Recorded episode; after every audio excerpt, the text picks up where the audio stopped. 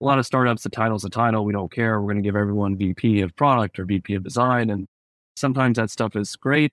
But at the same time, we want people to understand kind of where they are in their career so that we can work together. We can focus on the right skill set development and I can grow people quickly into bigger and bigger roles so that the people who've really come to know our business, our product, our customers can then transform themselves to become team leaders. And so that's beyond just kind of things that you got to do as a founder, including janitorial services from time to time.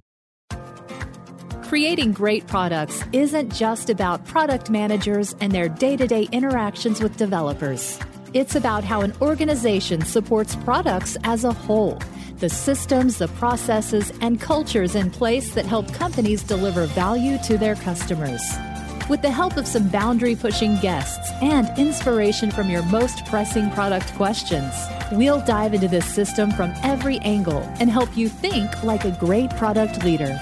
This is the Product Thinking Podcast. Here's your host, Melissa Perri. Hello, and welcome to another episode of the Product Thinking Podcast. Today, we're going to talk about healthcare product management, also very highly regulated product management, and the difference in being a chief product officer, founding your own company versus working in larger organizations. And I'm joined by Colin Anawaty, who's the chief product officer of First Dollar. Welcome, Colin. Thanks, Melissa, and thanks for having me. Excited to talk about healthcare and finance today. Yeah, it's going to be great. Colin and I know each other because we were both at Athena Health for a while. And then Colin left to start his own company called First Dollar. Can you tell us a little bit about that, Colin? Yeah, happy to. So, First Dollar today is a health wallet platform. We provide our services to plan administrators. Plan administrators can include health plans, TPAs, financial institutions, or brokers who are looking for a modern solution for designing and administrating health benefits. For consumers, we try to make it super simple to utilize those benefits. And the benefits I'm talking about is that tax acronym soup. So HSAs, FSAs, HRAs, but also some of the new benefits you're seeing health plans offer to help differentiate their plan or to hit some of those social determinants issues, whether it's paying for care, transportation for care, or just being able to afford some healthy groceries. Cool. And how'd you come up with this idea? Well, at Athena Health, part of our benefits were an HSA. Plus, we were kind of front row seeing how providers were incentivized to get compensated and to help consumers change their behavior.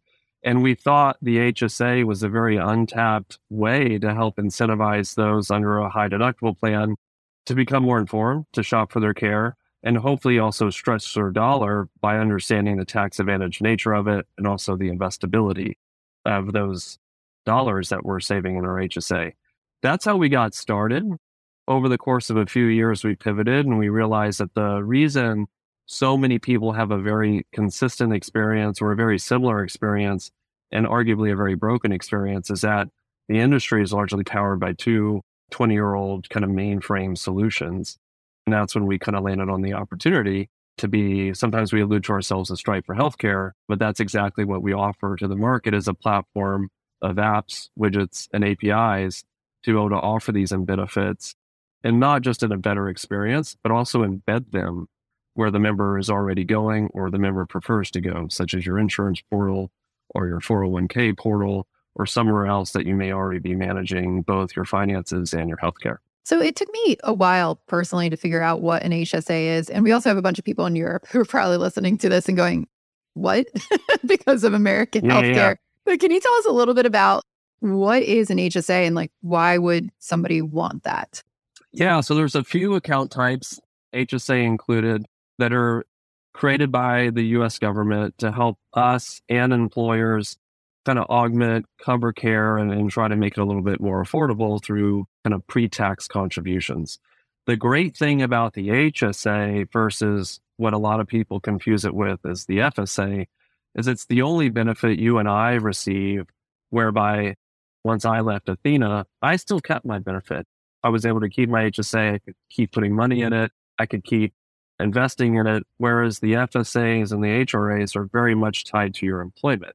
So that's a good thing when the employer is putting contributions on it. It's a bad thing because it's just incentivizing you to spend it down to zero every year or you lose that money. And so I'm a big fan of HSAs and a lot of the work we do on the policy front is try to expand HSAs to more people. The code for HSAs was written back in 2006. And at the time, high deductible was a, a new concept.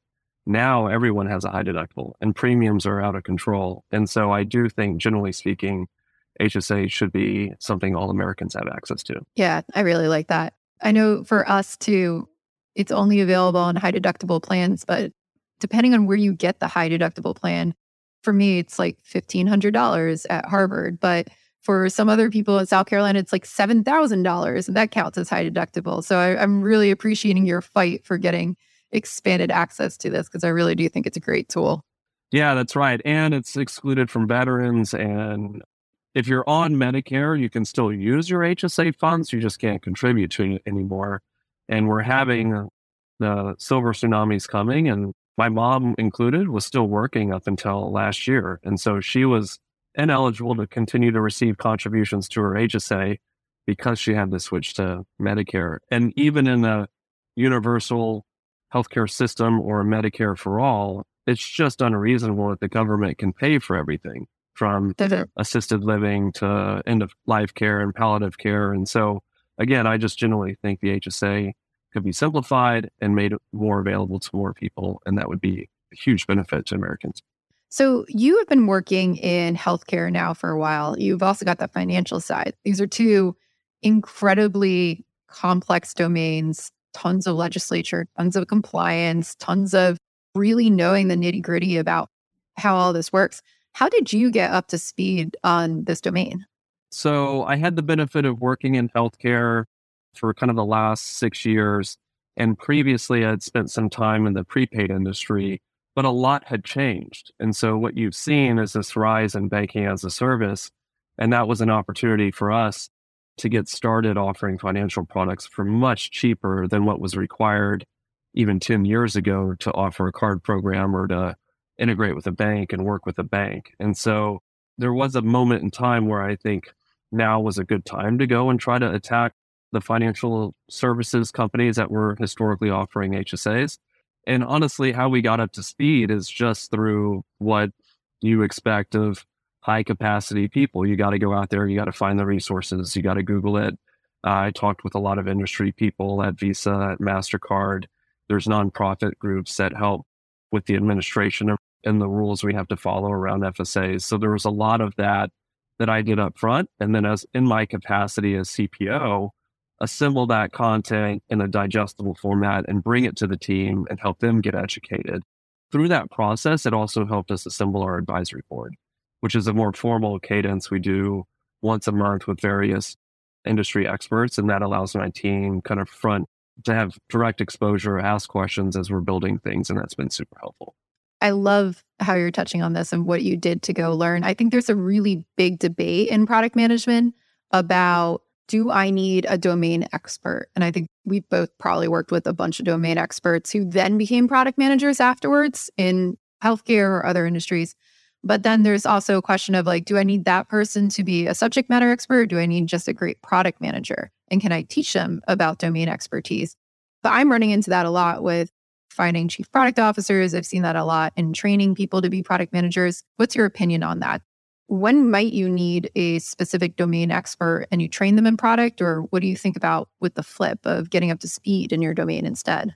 This is a fun question, and it's one we still debate internally on a role by role basis. As we were kind of chatting at the start of this podcast, First Dollar kind of sits squarely at the intersections of finance and healthcare. Both of those industries on the surface I think you and I interact with them, everyone interacts with them, but they're really mm-hmm. made up of a bunch of billion dollar segments. Within finance, you have banking and processing and investments and broker dealers and all these other smaller sectors, just like you do in healthcare. And so finding someone with expertise also means going down usually a couple of levels in certain sectors to find the people who really know the domain. And so that's been somewhat of a challenge for us, but I think we've done a pretty good job of taking a blended approach. And so I'm usually looking for one or the other. When it comes to product management, I think it's kind of understood you need to, especially in a startup, you need to have some experience of the trade. You got to be able to kind of manage a backlog. You got to know how to do problem discovery and work with customers. That's kind of a given.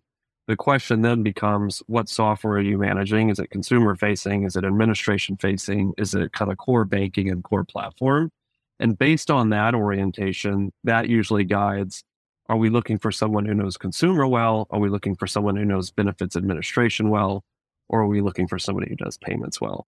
Generally, we do try to align them based on the product lines that they're kind of overseeing. And that's worked very well for us. One of our top product leads is a great product manager, just kind of end to end knows the skills. It was very mm-hmm. new for her to join and do finance and to do healthcare. But, you know, when you hire startups, you're looking for people with drive and you're looking for people with that kind of unsatisfied curiosity to keep learning and keep growing. And I think if you have those combinations, plus you've taken one of your courses and you're a great product manager, you can come here and thrive. And I think that's true really for any other industry. Learning technology is hard enough. Applying it to different industries is just a matter of getting up to speed and learning some of the nomenclature. Very cool. I agree with that wholeheartedly too. I do think it's like if you got a great product manager, they're usually going to want to learn about new things, and that curiosity is key there. When you're thinking about designing your organization too, because you got that complexity and you've got a bunch of product managers who are learning these things for the first time, are you doing anything else to help them get up to speed? Like I've seen some places embed subject matter experts or they have an open reach to different advisors. What does your team have access to to learn more about their regulations and compliance and stuff? Yeah, our VP of compliance, and that's not a scary name for us, and it's not a scary guy. He's awesome. He helps run and facilitate a bunch of training programs that kind of touch up because our financial products are regulated by the IRS, including the Department of Labor and other aspects. He has helped put together training programs that really kind of apply universally, whether you're in success or you're building out some of these programs like a flexible spending account. So that's one thing we do, which is some formal training. The other thing we do is we join some of the nonprofits that are governing these programs. And with that comes a ton of, it is a little bit black and white and dry, but a ton of literature that people then have access to. And then the third piece I touched on earlier is just to your point, bringing in subject matter expertise. Either they were the right fit, right product management, right background, and we hire them on the team, or they're just an industry expert and we bring them into our formal advisory board or our formal technical board if you're an engineer. And we do those engagements with those folks on a monthly basis. So you just said the VP of compliance is not scary, which I'm sure a bunch of people just listened to and went, our VP of compliance is scary, you know? For our legal team. But I know that that's an issue for a lot of people who do work in heavily regulated areas.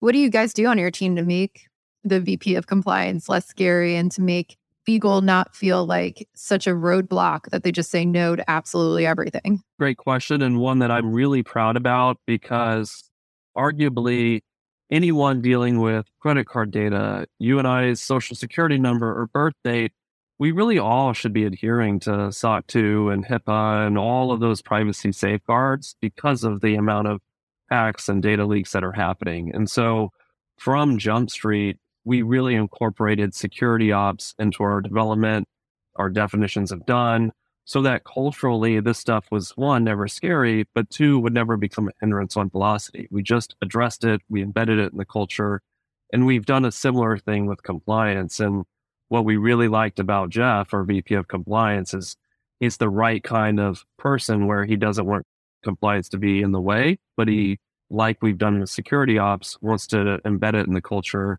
and have a, an equal parts of respect for it rather than fear. And we have a great partnership across product engineering, legal, and compliance to just kind of understand and obey the industries, two very regulated industries, just so we're not creating further versions of technical debt down the road that we've got to walk back on. And again, I, it's just been a one of our pillars of culture, not just at a company level, but also in a product development at the product organization level too. What would be your advice for companies that are trying to set up a way for product development to work? They might be new to product development. I've worked with lots of banks, let's say, who are trying to navigate. We have this legal team over here. And we would love our product managers to be experimenting and talking to users. But what they tend to do is they always make them go ask legal for permission first.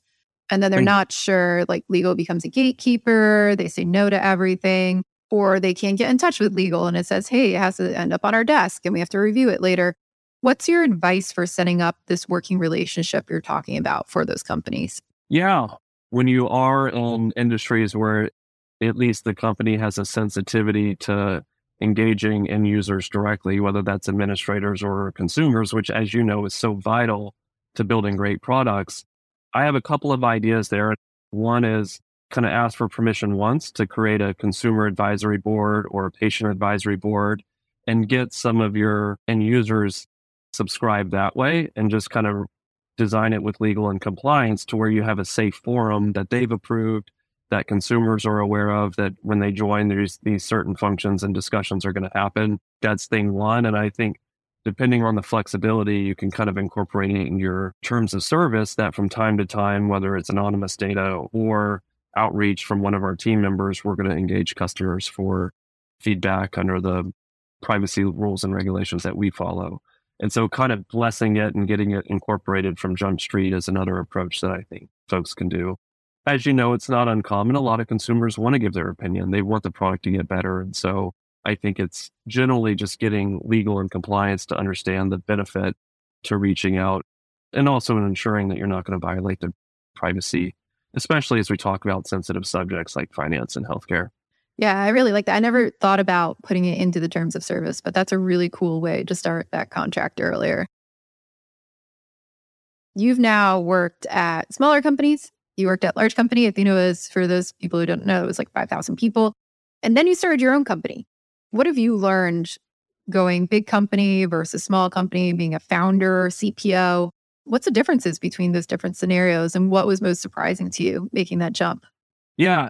So, you know, Athena Health was a great experience for me. I had never worked at a company that large. And what I got to learn during that process working with you was how do we chain commander's intent and still manage and grow a zone and keep everyone kind of marching in the same order as I, as an entrepreneur and startup founder, abstracted myself away from being able to influence the individual teams.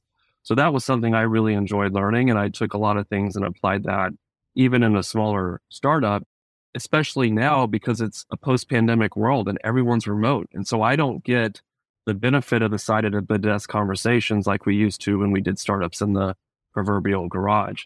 And so having really good ways to communicate and simplify strategy and keep everyone marching in the same direction has been a really useful artifact that I've brought down from a big company to now our new startup.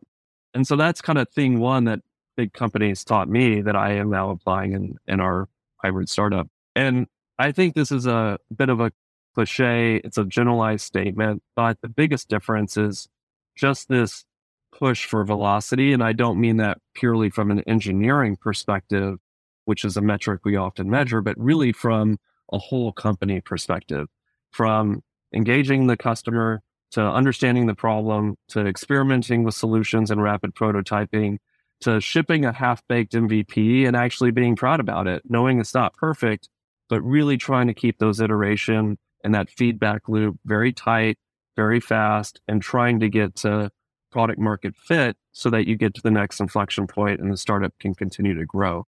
And bigger businesses, they don't always have to worry about that, right? The product's maturing. With that, processes around it are maturing. You have a much bigger change management because your customer base is so big. Nobody wants to risk the golden goose that's laying all the revenue to then feed the R&D group. So the incentives just kind of change. And I think that's the biggest difference on the surface. And not all big companies are slow in that way, but that is just naturally what happens. And it will certainly happen to First Dollar as we grow. Yeah, as anything gets bigger, it always gets slower and it loses a lot of that juice that gives startups that speed and that edge to get to places. As you add more people, you add more complexity. That's always what happens. So you our chief product officer founder too. And it's a little bit not untraditional, but I will say what I typically see in startups, right, is you've got your CEO who kind of runs product for a while, then decides they want to be a CEO and hires a product leader, right? But you and Jason were like, you're going to be CEO, I'll be chief product officer, which is cool. So when you're thinking about starting it from scratch as a chief product officer, what skills are you bringing in there? How are you thinking about structuring your team from the beginning that's different than maybe like a CEO trying to bring in somebody later? What edge do you think it gives you? I'll toot my own horn just a little bit, and I don't usually like to brag about myself, but I've always been a builder by trade. So when we first got started, it was three of us and a desk that Techstars let us just use because we were alumni and it was a very nice gesture of theirs. But it was very much doing the rapid prototyping as a designer, doing some front end coding as a former front end engineer, and then handing that off to our now CTO to do the full prototype. And so that's what I brought to the table as just an individual contributor, product manager, designer slash coder. But having done the entrepreneurial thing, Jason and I work well together on the strategic aspects, the investment deck, the opportunity, the go to market strategy, the fundraising. And so I'm still supporting that, but as a small team, just trying to put together the mm-hmm. early iterations of what it is we want to sell and market I do have a little bit of a Swiss Army knife to my ability to do a lot of that in the early days. Yeah, I think that's such an important skill set. And I think you have such an interesting background because you can do that. Like I've seen you lead large teams before. And then with First Dollar, you watch you jump in from the beginning, be able to do the prototyping, do those things. When you're thinking about growing this too, like what's your next wave for First Dollar as you think about growing the product team? How's your position going to change? What are you going to keep doing? What have you been doing with your product management team too as they grow? That's also something that I think about. And the opportunity that I think most startups afford people is just a lot of personal growth. And hopefully, with that too, also career growth. So, this was something else I was able to kind of take away from Athena, but we've instituted a lot of really great career pathing and giving people a little bit more perspective instead of a lot of startups, the title's a title. We don't care. We're going to give everyone VP of product or VP of design. And Sometimes that stuff is great, but at the same time, we want people to understand kind of where they are in their career so that we can work together, we can focus on the right skill set development, and I can grow people quickly into bigger and bigger roles so that the people who've really come to know our business, our product, our customers can then transform themselves to become team leaders. And so that's beyond just kind of things that you got to do as a founder, including janitorial services from time to time that's also where I put a lot of my energy to make sure my team can grow as we grow. And so that's again just something that I spend a lot more energy on than I used to. That's great. And it keeps them with the company, right? Giving them those career paths so that they can get into it. They see a place for them to go. And they see you leveling up, and then they can see that they can level up and they've got a lot of that space, which is nice. Yeah. So with First Dollar too, because you're in such a highly regulated business. How was that getting started? Because I work with a bunch of founders through HBS and through other places. And when they go to tackle these industries, like this one, it's you have to infiltrate banking, you have to infiltrate healthcare. They're so highly regulated. There's so many really large company players, not even to mention the government. Like, what was your biggest challenge getting this off the ground with all that complexity that goes into that? Yeah. Part of this will kind of feed into our pivot. So when we started First Dollar, the mission and vision, and, and it's still a pillar of our product strategy, was to help people shop for care. That's a wide aperture. What you need is a lot different than what I need. And I think to do those kind of companies well, you're looking at a Hims or a Hers or an Omada, things that are very focused on a condition and then kind of going deep and expanding that way, especially in a direct to consumer sense. And so when mm-hmm. we were thinking about the HSA, it was from the lens of who is most incentivized to shop. And it's people on a high deductible plan because they're covering so much out of pocket. And that was where we got started. What we didn't fully appreciate was how much that HSA and that high deductible plan was a real limiter, lots of tension, and us actually doing direct to consumer. You spend a dollar on Facebook, guess what? 20 or 30% of people are actually eligible because of that HDHP, HSA contingency. When we wanted to offer an HSA, some of the incumbents we are now challenging had quarter million dollar startup fees, would take nine to 12 months to get us a card and market. And we said, somewhat foolishly, well, hey, there's all of this activity happening in banking as a service land. We can get started in a way that SaaS companies or companies that benefit from SaaS do, very little bit upfront, pay as you go kind of a model, generally speaking. And we partnered with a great banking as a service provider. Then we kind of went from there. We got an HSA in market in four months, but it was a very minimum viable product. We didn't even fully account for things like overlapping tax years. And so Melissa has all the way up until April 15th to make a contribution for last year. So your out of box checking account that you get from a lot of banking as a service providers doesn't cut it. It doesn't account for those things. The account statements are factually wrong. The 1099s and 5498 tax forms don't work. And so, somewhat by accident, we realized we were having to build a lot more than we ever accounted for. And that's also when we realized the opportunity that the market needed more platforms to get HSAs and FSAs fully stood up, fully embedded, fully white labeled, all the things that we've kind of become accustomed to with most other services, that's when we kind of pivoted and said, you know what, we need to be Stripe for healthcare. There's a much bigger opportunity here than trying to build out a generic marketplace. Wow, that's such a great pivot into there too. So, who are your customers now that you're working with? Like, who are you selling these to? Yeah, so end user are you and I, employees okay. and employers, but we don't sell direct to employers. We sell into health plans, third party administrators or TPAs, and then financial institutions are actually a big player in consumer directed health, surprisingly or not. Fidelity is one of the biggest HSA providers because they pair that as a retirement product next to their 401k. But they oh, also cool. do FSAs and CDH and a bunch of other banks as well. So we do service financial institutions who are also looking for a better platform. Nice. And when you're thinking about health tech going in the future, what makes you excited about it? Where do you see it evolving? I will kind of answer that from the lens of Fin Health, and that's kind of how we describe what it is that we're focused on. There was a survey that I think the Kaufman Group put out.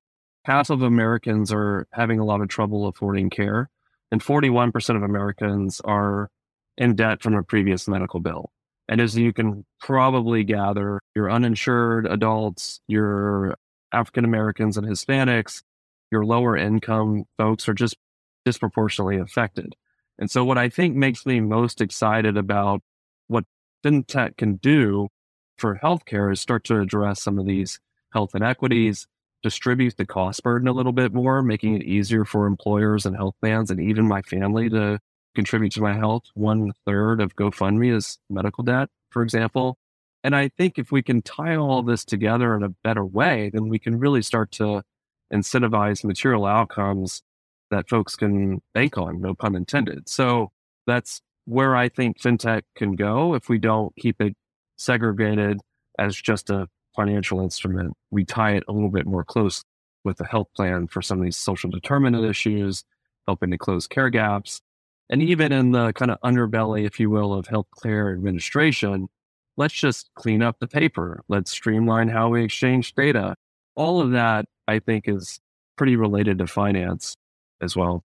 I'm hearing there's a lot of overlap in the healthcare billing, admin, that type of pieces that go back into the banking and different areas that way. Yeah, I made a joke with my wife when we had our first baby that Amex and Amazon.com were the first to know. And there's something to be said based on your card spending that it's even predictable kind of what's coming in your life. I think Amex had the ability to predict divorces as well, just based on where spending started occurring on the card. And it's shocking how little visibility health plans have in under deductible spending and out of pocket spending. And it's just because this stuff is largely lived in completely separate silos. And so that's, I think, tying all this stuff together, financial wellness or fin health, is really going to be an exciting next decade, if not longer. Where is it all living right now? Like when you say silos, where does all the information kind of break down and disseminate when it comes to healthcare? The parallels between finance and healthcare have been striking. And we talked a little bit about the size and then the various sectors, but also the infrastructure and the data. There are certainly improvements being made. I know my banking app has gotten leaps and bounds better than even five years ago, but the data itself and the mainframe and the infrastructure is not all that dissimilar from healthcare. Unstructured data, it's tracked, it's siloed. Some of these administration providers have three or four systems just trying to make a card swipe work while also having a manual claim system. None of that data is consistent. And so it's, again, just a lot of the siloing problems that exist in healthcare also tend to exist in finance as well. Okay. So a lot of stuff is just run on really old code, old code bases. They're not talking to each other. There's no transfer between companies or even within companies. So all of this creates those problems that we all see as consumers on the other end. Yep, exactly. You nailed it. Well, seems to be a lot of opportunity then for all of us in product management to fix that. And finally, to like my last question for you, we talked a little bit about what you're excited about with health tech, but what about product management in health tech? What's the opportunity? What would you say to people out there who are like, I'd love to do product management and try to help in healthcare or do something? So I've been doing this for almost a decade now in healthcare and now blending in finance. And I think the thing that I tell everyone, whether we're recruiting or it's another founder that I'm working with, the opportunities are certainly endless and abound. The question is kind of like, where do you start to get that flywheel going so that you can continue to work closely with your customers, especially those enterprise customers, and continue to evolve both your roadmap and your product offering. And you know me pretty well now. I don't like to be the burning bush. I don't think we're going to have one singular product that's going to solve everyone's problem. We're most likely going to get it wrong on the, the first day that we start with it. And so I just think there's an op for a really good product manager who's not stuck on one idea, but can really engage the enterprises that can, whether it's finance or healthcare, there's just a ton of problems to be solved. And sometimes the biggest challenge is just trying to figure out where to start. I think that's where, if you're new to healthcare, you can certainly be overwhelmed. If you've been in it for a long time, you might be a little bit jaded that you can make a change. But I think right level of optimism, right level of curiosity and drive, there is just a lot of room to put on your product hat and make things better. And sometimes too, I think just managing your expectations. I used to talk very naively in 2013 about disrupting healthcare. That's a crazy statement to make in retrospect. And so I just also try to manage people's reality there. It's just a huge industry. Yeah, you're not going to be able to tackle it all at once, but I like the enthusiasm no. that people bring that want to do that. yeah, absolutely. Well, that's great. Thank you so much, Colin, for joining us. If people want to learn more about First Dollar or maybe even come work for you, where can they learn? Yeah, great. Firstdollar.com. And then I'm probably more active on LinkedIn, colin.anawaty. And then I sometimes post on Twitter, which is just at Colin, my first name. I got pretty lucky in 2007 Damn, to get that. that. yeah. That's amazing. Well, thank you so much for being with us today. And thank you for listening to the Product Thinking Podcast. Next week, we'll be back with another Dear Melissa, where we answer all of your product questions. So please submit them to dearmelissa.com and we will see you next Wednesday.